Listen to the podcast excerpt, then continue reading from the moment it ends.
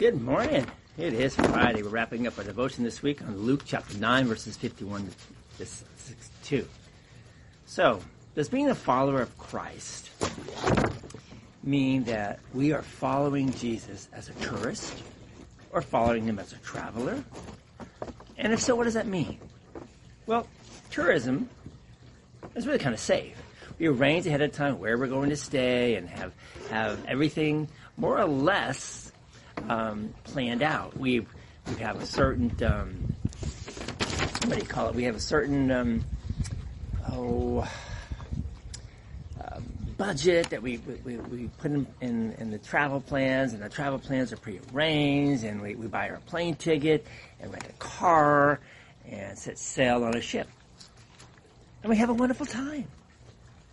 And isn't that what we Christians often like to do?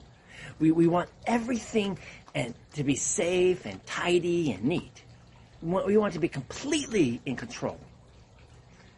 We want everything to fit nicely and work out perfectly. We want a peaceful and a perfect existence. Right? But if we, as followers of Jesus, are Christian travelers, when Jesus calls us then hey, we're on a wild ride, a ride of a, wild trip, and and we don't even know where he'll take us.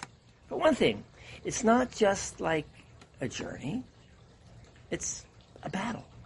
The the enemy is everywhere around us, and and it gets messy. If we follow Jesus, we find ourselves in a spiritual battle. And maybe some of you already have figured that part out. Um, when Jesus called his disciples, Matthew, for example, and said, Follow me, he didn't give Matthew a brochure and a tour or itinerary of their three years together. He called him, and Matthew was completely in the dark. Matthew had to cut ties to his job, to his home, to his relatives, and simply follow whatever and wherever Jesus led. And that was pretty risky it wasn't safe. He didn't know that he would end up in Jerusalem with his leader arrested. He didn't know that he also would end up getting killed for his faith. But he also didn't know of the thousands that would become saved through the disciples' ministry. He didn't know that he would be healing the sick and raising the dead. What is taking a risk like? Like what Matthew did. I think we just simply call it faith, right? Dropping your life into the hands of the Lord takes a huge amount of trust. Jesus says to each of you, will you trust your life into my hands and follow me? Now, now here's where the rubber hits the road. Do you want to be a follower or just a believer? The safe way is to simply believe in Jesus and occasionally go out and do some Christian tourism. The safe way is to believe that Jesus died and rose again for your sins and to keep your roots at home in the world. But the Lord has much greater plans for every one of you. Let me repeat that. The Lord has greater plans for every one of you. He calls you, He says, Come, follow me. He calls you to cut your ties to this earth let go of your possessions, your earthly goals and ambitions. Let them all go. And give it all up to the Father.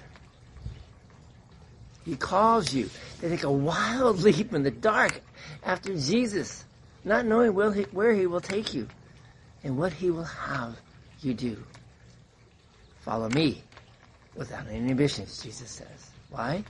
Because he is trustworthy and he has great plans. There will be suffering involved. There will be sacrifices. But there will be greater fruit than you could possibly, possibly imagine. Let's not stay in our foxholes. After all, you and I are not foxes. We're disciples. Let's head, out where the Lord calls. You with me? Let's pray. Heavenly Father, empower me, power us to follow Jesus wherever He calls us. Amen. Simple? Well, I guess it depends how you look at it. Most of us know. But the real, reality is to say yes. It's just a three letter word. Jesus says, Come follow me. And you say yes. That sounds pretty simple, doesn't it? The world will make it difficult. Absolutely. You'll get laughed at, you'll get cussed at. And life won't necessarily be easy. But Jesus says, Come, follow me. Yes, He wants believers. And you and I are there. But He also needs disciples. Those that will go and hell. Please think about all that. Think what that means. Come talk to me. Send me a text message, an email, a letter. Say, okay, Pastor, I don't know, know for sure what that means. Talk to me. And together, we'll talk to Jesus. Go in peace. Serve the, the Lord. Will you be a disciple with me? Not of me, but of Jesus. Amen. God bless you all.